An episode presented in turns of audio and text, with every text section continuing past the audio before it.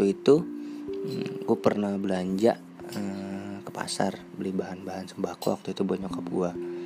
Nah ini gue dapet hmm, satu buah ibaratnya kayak pelajaran gitulah dari seorang preman pasar, ada benernya juga loh. Hmm, jadi gini, hmm, gue nanya kan ya, gue lagi parkir motor, bang, hmm, parkir motor berapa ya?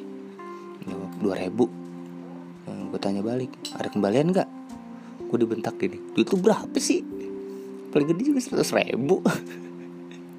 Hati gue, iya ada benernya juga lupa preman. Makasih pak,